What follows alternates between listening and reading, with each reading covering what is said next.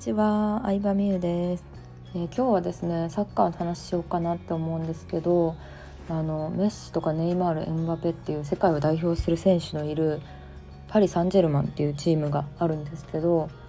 そのチームが日本のいろんな J リーグのねチームと対戦するっていう日本ツアーをするんですけどそのチケットがなんと3,000万とか1,000万とかっていう値段で売り出されてるっていうのがちょっと前にすごい話題になったんですね。うん、でまあそれについてねちょっと話そうかなと思うんですけど私はもうすごい嬉しいなと思いました。しかも3,000万円のチケットなんと30人以上30件以上申し込みがあったらしいです。もちろん日本だけじゃなくてアメリカとか韓国とか中国人のお金持ちが買いたいっていう人いっぱいいてむしろ買えないっていう状態だったみたいなんですけど、まあ、1,000万円のチケットとかはその選手と食事会、まあ、パーティーに参加できるとかあの記者会見身近で見れるとか練習風景も見れるとか、まあ、いろんな特典がついて、まあ、1席1,000万円っていうことらしいんですけど、うん、ちょっと前にもね天心 VS 武の試合ありましたけど特別試合。その時にもさ結構芸能人の方とか YouTuber とかが1席100万とか200万のチケットを買ったみたいなんか話題になりましたけどなんかそういうすごい高いチケットが売られるのはなんか個人的にはいいなって思います。うん、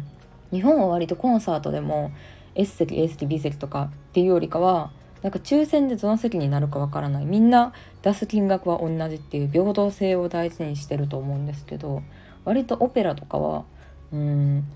あのねアメリカのミュージカルとかはもう金額で差別というかお金出したからいい席で見れるのは当然みたいなお金出せない人は後ろやみたいな文化なんですよね。うん、でまあでもやっぱりそうやってすごい高い席を作ったりとか飛行機でもファーストクラス往復飛行機乗るだけで200万みたいなのを作るのってやっぱなんかお金を出したい人も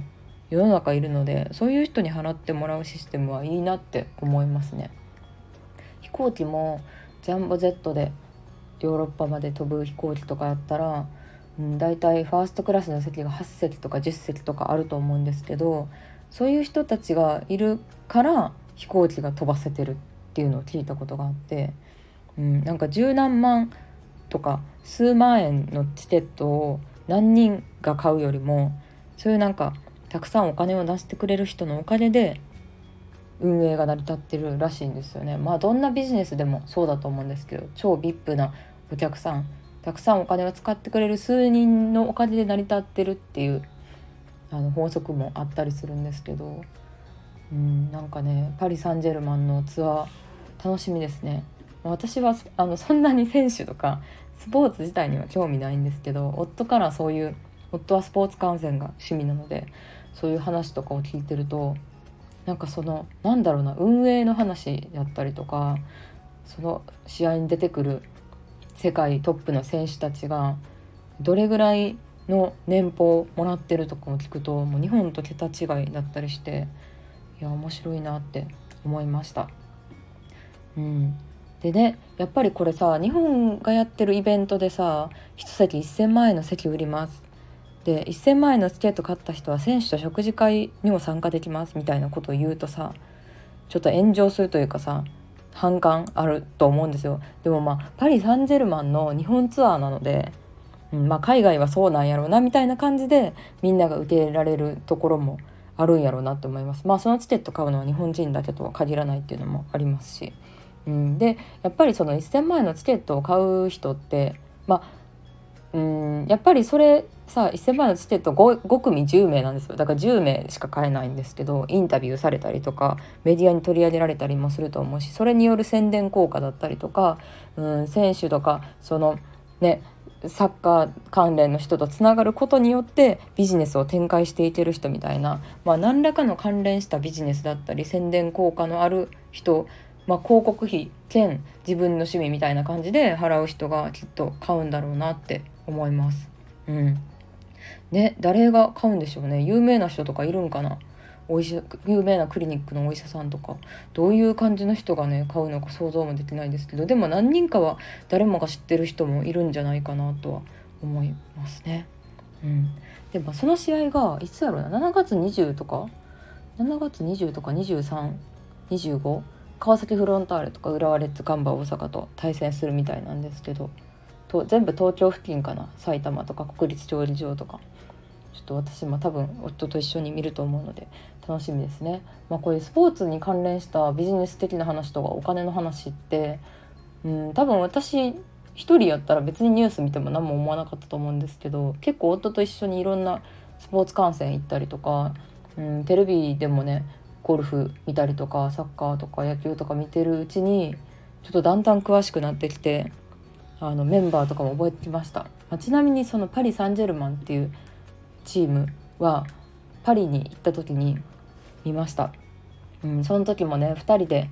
え2人でいくらかな？2人で多分10万円ぐらい5万円ぐらいの一席チケットを買ってずっと夫の夢でもあったあのヨーロッパのサッカーを見るっていう夢を叶えれてすごい嬉しかったですね。ちょっと私は正直あんまり価値がわからなかったんですけどでも本当にもう3メートル5メートル先に選手がいるみたいな感じでうんなんかその場のほとんど日本人というかアジア人もいい品し選手もそうなんですけど客席にもいなくてうんでそのねあのパリのあのあの何ですかねサッカー観戦所サッカー場に入る時もすごいボディチェックとかペットボトルの蓋は外して捨てろって言われたりとかペットボトルの蓋をね向こうやったらね選手に向かって切れて撫でたりする人もいるんですよブーイングとかで。なのでなんかすごい手荷物検査厳しかったっていう覚えがあるんですけど実際にあの見に行ったっていうのがありますね。うん。でそうパリ・サンジェルマンはねあのちょっと前にエミレース航空がサポーターになったっていうのもあってなんかすごいね急にお金持ちになったチームでもあってメッシとかねあのエンバペとかねすごいワールドカップで活躍したような選手をなんか買ってさらにチームが強くなってるっていう感じですね。まあ、実際サッカーもなんかお金のある、まあ、航空会社がこうサポーターになってることも多いんですけどお金のあるチームが強くなりすぎてるみたいな現状もあってうんなんかいろいろね問題になってるから制限をかけられたりもしてるらしいんですけどなんかそういうねやっぱりサッカーほど世界中でされてるスポーツってないじゃないですか。言って柔道とか空手とかも日本だけやし、うん、バレーボールとかも多分、うん、国限られてたりとかなんかこんなにもたくさんの国があの参加してるスポーツってサッカーぐらいしかなくてなんかそれぐらい本当に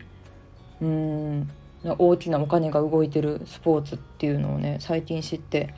面白いなって思いました。はい、なので私はそのねすごい高額チケットを買った人のニュースとかが個人的に気になってます。はい、では今日は